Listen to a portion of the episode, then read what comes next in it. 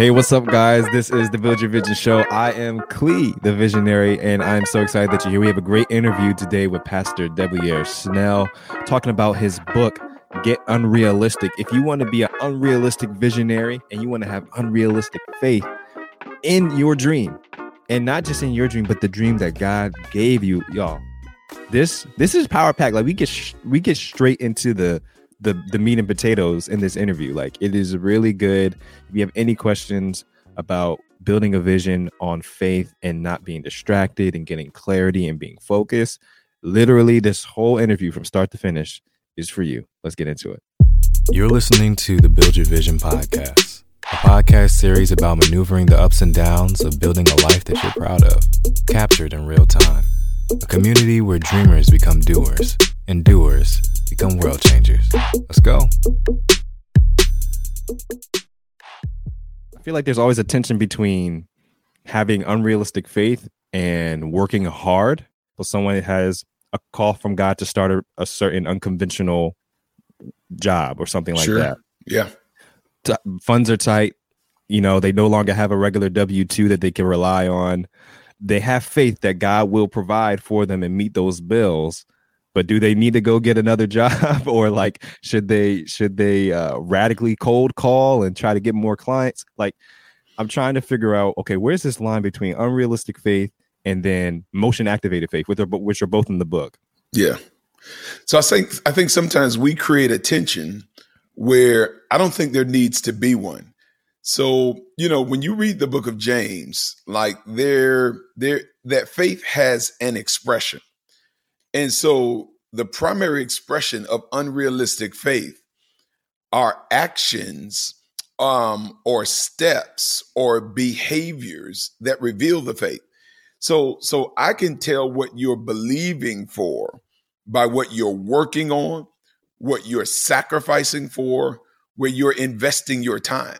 So like man, like you know, like even when we talk about like the student that's trying to clear, like you know, faith is not just saying a prayer and sitting down. It is filling out a scholarship application. It- you know, it is is applying for a Pell Grant. Um, you know, it's kind of putting some things in place um, for for God to kind of work through. And if I can kind of give a biblical example of that, is that each and every day when God was moving Israel through the wilderness, you know, what He basically said to them each and every day is like, "Yo, listen, I'm going to send manna for you each and every day. You're only supposed to get one portion, and even when they tried to get a double portion, it would rot and it would be filled with maggots. It would stink because they were supposed to live a life of daily dependence upon God. But it's amazing because, see, essentially what God did was He laid out the manna, but He did not come and bring it to their tent and spoon feed it to them. Mm-hmm. They had to go and gather it. They had to go and prepare it. And so I think that you know when when when we truly are believing for a certain thing. So like if I'm really trusting God, you know, as as I'm I'm trying to write this book, you know, the expression of faith is that I mean I start you know developing or dedicating time to write. I began putting down a table of contents. Um, if you're going to, you know, produce the CD, like you don't just pray for, you know, for God to open up a door for you to produce a CD. No, what you're going to do is you're going to start writing. You're going to fill up a notebook, man, with lyrics and and content, so that when that door opens and that opportunity reveals itself, you know, you've already begun moving in that particular direction. And so I think one of the things about faith is that it's moving in a direction. And we talked about, you know, kind of motion activated faith. It's mm-hmm. moving toward a closed door before it opens based upon the command of God. Now, again, this is kind of where you you manage attention. So when you talked about possibly um, getting another job and putting a certain vision on hold, see, that's only um, an act of unbelief if God has told you to remain in the vision path. So if God says pursue your music, if he says pursue your photography, your writing, your ministry, your business, and he's, he's and he's telling you invest everything you have in it. I think the key is kind of knowing where God is leading. And, and even as he tells you to do that, there are going to be some days where he leads you in that path and the resources are not clear. The support is not obvious. Um, you know, the ways in which things are going to unfold is not always apparent. but you're going to kind of move in that path. And as you move in that path, you'll begin to see doors open. You'll begin to see resources appear. Support will show up in miraculous fashion. Um, it would be unbelief to then say, okay, listen, man, I, I'm being a little unrealistic. I just got to do what I got to do. Let me just kind of put this on hold. I got to eat today. Let me kind of step out of this vision stream and over into this reality stream. That's a step of unbelief if, in fact, God has told you to move forward. And so I think, you know, there, there are certain things that I don't think that need to be in conflict with one another. If I'm believing for something, you know, one of the, the primary things that's going to happen, my actions are going to be an incidental byproduct of my beliefs. They are going to mirror or reveal my beliefs. And then the other thing that kind of helps you have clarity about it is, is you got to have clarity about where it is that God is leading you in a particular season. Yeah. So that if this is the time for you to, to step out and move, and you've got your marching orders, you don't deter from the vision stream just because the circumstances that you're facing suggests that you're not on the right path. They're going to be lean seasons. They're going to be hard seasons. They're going to be difficult seasons. Listen, even with this book, Get Unrealistic, I cannot tell you, uh, I cannot tell you how many things conspired against me during this writing season to suggest that maybe you just shouldn't do this. The time is not right. Um, you know, just put it off to next year. Let it gestate in your soul a little bit longer. But man, you know, one of the things that I had is I just had this prompting. I just had this urge. It was I was kind of almost like a, a, a nine and a half month pregnant woman. Like I I had to go ahead and get it out now because one of the things God was making clear is that it was for a particular time and a particular season and like to delay or hesitate or put it off, you know what I'm saying, would have caused me to miss the season where it was going to flourish and thrive and impact the world in the way that God intended it to do. And so I want to just encourage somebody to realize that, yeah, you know, stepping out there sometimes, they're going to be hard seasons. It doesn't mean everything is going to be rosy, um, but you will have the peace and the assurance simply because you're clear on where it is that God is leading you. Yeah, I, I feel like unreal. The prerequisite to unrealistic faith is unrealistic clarity. Yes, and and just for that person that might not be as clear right now, you said you had that that prompting, that urging that you just had to birth this thing. What are some things that those that people can look out for to to kind of define whether God is pulling them or calling them to a certain direction so that they can be unrealistically clear and yeah. then practice that unrealistic faith. Yeah. So, I mean, I think one of the things I want to just say to everybody is, and I think all of us kind of get revelation in different ways. There's some people that have like night dreams. There are certain people that when they sit still, they can they hear the voice of God with great clarity. Um, I'm I'm not one of those people that have night dreams, but like when I just sit still, yeah, you know, I feel like God just begins to kind of paint a canvas on the walls of my mind and I and I can hear his voice with a with a clarity that moves me in a certain direction. Um, and and so I think number one, I think everybody just needs to kind of figure out how you find your inspiration. So some people find their inspiration in stillness. Some people find their inspiration in music. Sometimes, like for me, being in nature like really clarifies things.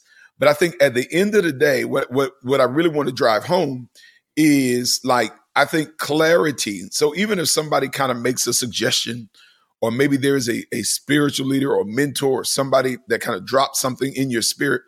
See, one of the things I've I've come to believe is you can never be thoroughly convinced by what other people say mm. or by what other people think or by what other people suggest. At some point, you got to not just find, but you got to make alone time and not be intimidated by stillness or silence and allow certain things to settle in your soul and ripen in your heart in a way that is autonomous of opinions, hearsay, uh, polling, what people suggest. Because see, the problem is when you face, you know, those seasons of uncertainty or those seasons of lack or drought, which are not just likely, but they are inevitable. Let me say that again. they are inevitable. All right. What other people say, or if you've been convinced by p- opinions or or parents or friends, you can easily become unconvinced. But see, like when you've kind of gotten instructions in the secret place, where in your your prayer closet you heard the voice of God, or in that night season you received that particular dream, or in that time you dedicated like to, to discipline meditation, and you heard God say now, or here, or this, that becomes all the confirmation that you need when you face circumstances which suggests that what you're believing for is unrealistic, that it can't happen and it can't come to pass. So if I can just suggest two things, I just think one, it is not being intimidated by silence or stillness. And it is just kind of training our ears to be able to hear the voice of God. And, and I want you to be clear this is not just a thing for pastors or ministers or super religious people. I think God is speaking to us all the time in nature, through technology. And I just think all of us have these moments where if you just sit still and you listen long enough, you'll hear God with clarity. And, and I tell people all the time is this, you know, um, you ever been around somebody, uh, that that that that blows a dog whistle? You ever seen somebody mm-hmm. do that? Yeah. And it's amazing because when they when they blow it, we don't hear anything. No. But if you're around that dog, his ears are gonna perk up and yeah. he's gonna stand at attention. He or she's gonna stand at attention. And it's simply because they've learned how to listen on a different plane. Mm. And and see the clarity that you spoke of that is the catalyst for unrealistic faith is based upon just learning how to listen on a different plane not just kind of listening with the ears that are attached to my head, but learning how to listen with the ears of my soul and my spirit. That's where revelation is is is heard and seen. That's where this type of clarity uh, begins to take place. And what happens is you then begin to operate, man, with with not just not not guessing. You're not functioning in an experimental way you're not functioning in in, in talking like if like if it's going to happen. You talk like when it's going to happen. You don't talk in probabilities or likelihoods. You talk with certainties, mm-hmm. and you're not deterred by every opposing element of life. It gives you a resilience. It gives you a bounce back. It puts something inside of you man, that will not allow you to stay down. And what it does, and this is epic, it allows you to reinterpret or interpret your circumstances differently so that when the person who has no vision sees a stumbling block, you see a stepping stone. Um, when when other people see an obstacle, like the visionary sees an opportunity. Mm. And and seeing this is not something that can be quantified um it, you're on a spreadsheet, on an Excel document. Like this is for that rare person that refuses to take the path that everybody else takes or be a reflector of other men's thoughts. Yeah, man, that is okay. So we got unrealistic faith, unrealistic clarity. And I feel like in order for someone to hear that voice, you have to have some type of walking relationship with with Christ in order for you to even mm-hmm. have the wherewithal to hear him when he when he's talking to you because you know his voice. One of the chapters in the book is uh faith is focus. Yeah. And um what are some things that that the listener can do every day to remain focused on Christ, not the crisis? Uh, like what does that look like? Does that me reading my Bible all day, praying all day? Is that me deleting my social media accounts? Like what, what does that look like? Well, so I, one, I think it looks like different things to different people. Because see, one of the things I think, um, you know, I think one of the points of reference with that particular chapter is when we talk about how Peter was was walking on water, and how he got the word from Jesus to step out of the boat. He begins walking to to Jesus on the water. Now, one of the things that happens is like, man, he is making strides, progress as he is walking on the water. But what happens is like, you know, he steps out of the boat in the middle of a storm. It's storming when he steps out of the water. Mm-hmm. And what happens is, after a while of walking on the water, he sees the waves boisterous, the Bible says. And he removes his focus, you know, from Christ and he shifts his focus over to the waves. And automatically he begins to sink simply because there is a shifting of his focus from his power, from his strength to his circumstance. And I think that one of the things that the enemy does, and, and see, this thing I want somebody to get, if you haven't had a chance to re- read the book, is that the storm could not sink Peter all the storm could do was distract him. Mm. And and see, I want somebody to really digest this principle is that there are circumstances when God calls you to to make a step of faith out of the boat, to begin walking on water. I need you to know that there is no circumstance that you face, no difficulty, no hardship, no adversity, no opposition that can sink you. All they can do is distract you and to shift your focus away from Christ, who is your strength, um, to the circumstance which is which which kind of looks to intimidate your faith. And so one of the things I want to suggest is that I think it doesn't it doesn't mean necessarily I'm praying all day. But I think what it does mean is I start my day with Christ, that I center myself spiritually, that I, I, I, I'm, I get that additional round of clarity about what my marching orders are. But number two, I do think a part of like, you know, living a, a, a life of focused faith is it is mastering distractions. So when we talk about distraction, it's not always like this angry opposition. I think it's just things that actually add no consequential value to the vision that you're walking in. So like there are times where like you can just lose yourself on the scroll all mm-hmm. day, all day. And you're spending so much time watching other people live that you forget to live. Mm. You get so caught up watching them their vacation photos and their wedding photos and you know their success and and and it literally frustrates you and torments you because you're watching when you should be doing a part of having a focused faith is making sure that you're that you are very discriminate about your inner circle and, and, let me just be clear one of the things that that had to happen when i began walking in unrealistic faith is like, you know, there are people, and let me just say this there are people who love you, who mean you well. And because they love you, they don't want to see you hurt. They don't want to see you get disappointed. They don't want to see things go bad for you. So, yeah. what they're going to by nature do is they're going to always kind of push you in the safe path. You know, they want to put you on the path of least resistance because they don't want you to experience disappointment, hurt, or pain. But see, what happens is you kind of got to get to a place where you're kind of inner circle, meaning the people you influence and the ones who influence you They've got to be people that talk faith, that live faith, that pray faith, that are going to reinforce the values of faith that you're trying to walk in on a day-to-day basis. And so like you got to make sure that you're you're equally that you're equally yoked in that way mm-hmm. because it's going to be hard for you to kind of walk in unrealistic faith if you're partnered with people who only walk by what they see. And see, again, you know, that person is not bad. They're not necessarily evil. But I just have a belief that if they can't see what you see, then they can't really inform you. There, there's an old adage that says at some point you got to stop letting blind people proofread your vision. Um, and, and it's crazy because like Jesus talks about how, man, you know, there are times where you know they're blind religious leaders and he says essentially you have the blind leading the blind yeah. Uh, but one of the things I tell our church all the time the only thing worse than the blind leading the blind is the blind leading the seeing. Mm. Meaning, I have seen what it is that I'm supposed to be doing. That person has not.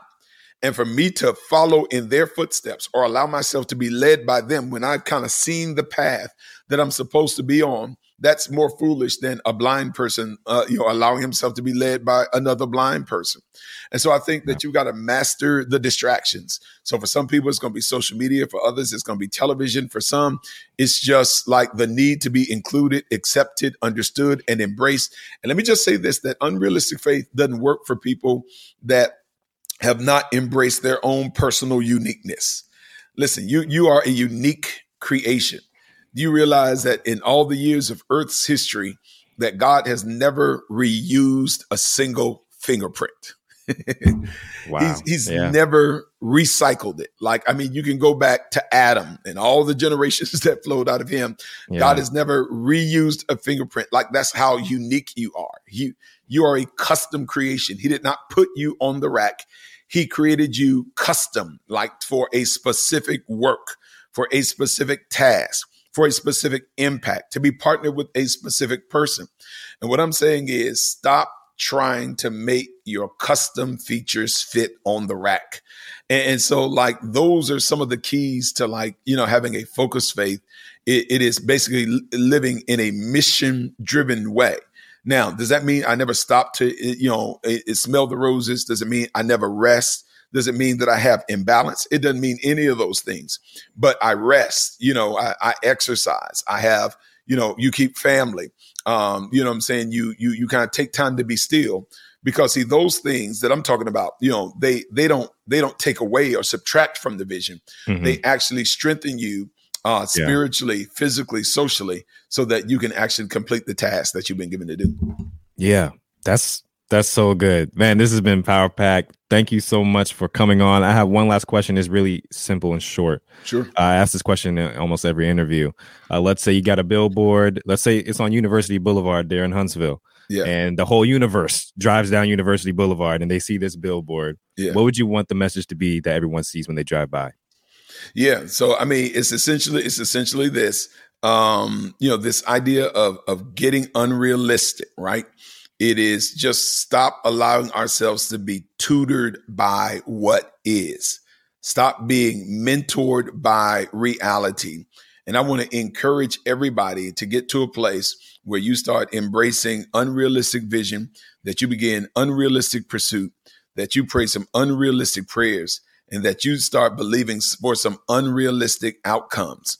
You know, too often, man, I'm just in settings where, man, whenever somebody starts praying big prayers, developing a bold prayer list, um, start trusting God for big things or really believing there's going to always be some like spreadsheet slave who feels like, man, they got to bring, bring it down. They got to, they got to help you. They're going to be like, man, you know, that, that's cool. You know, I, I'm all right with faith, but I, I got, you got to be realistic. Right. But like, if you are going to be a believer, like there's nothing realistic in the Bible. It was not realistic for Joshua to expect the sun to stand still. It wasn't realistic for Peter to be expect to walk on water. It wasn't realistic for you know for for for Moses to open up a Red Sea.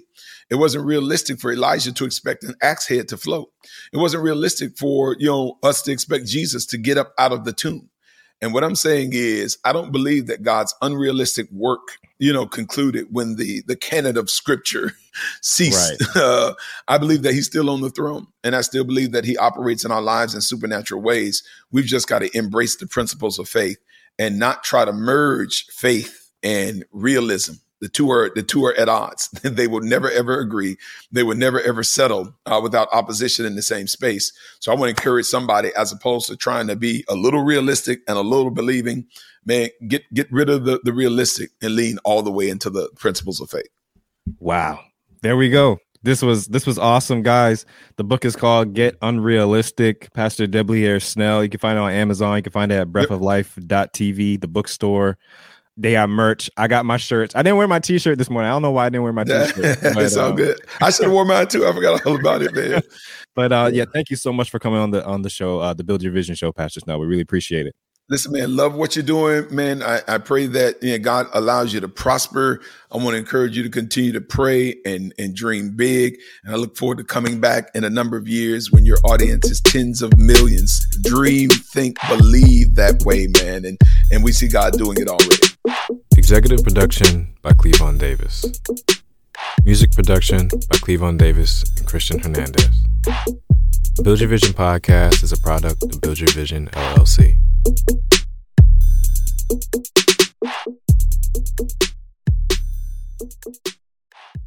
Hey guys, Clee here. Thanks so much for listening to the Build Your Vision podcast. I hope you enjoyed this episode. I would think you did if you stayed all the way to the end. The best thing that you could do to help support this show is by sharing it with somebody. By you just taking a few seconds to recommend this show to somebody, you are making a huge impact, not only on the success of this show, but possibly on that person's life.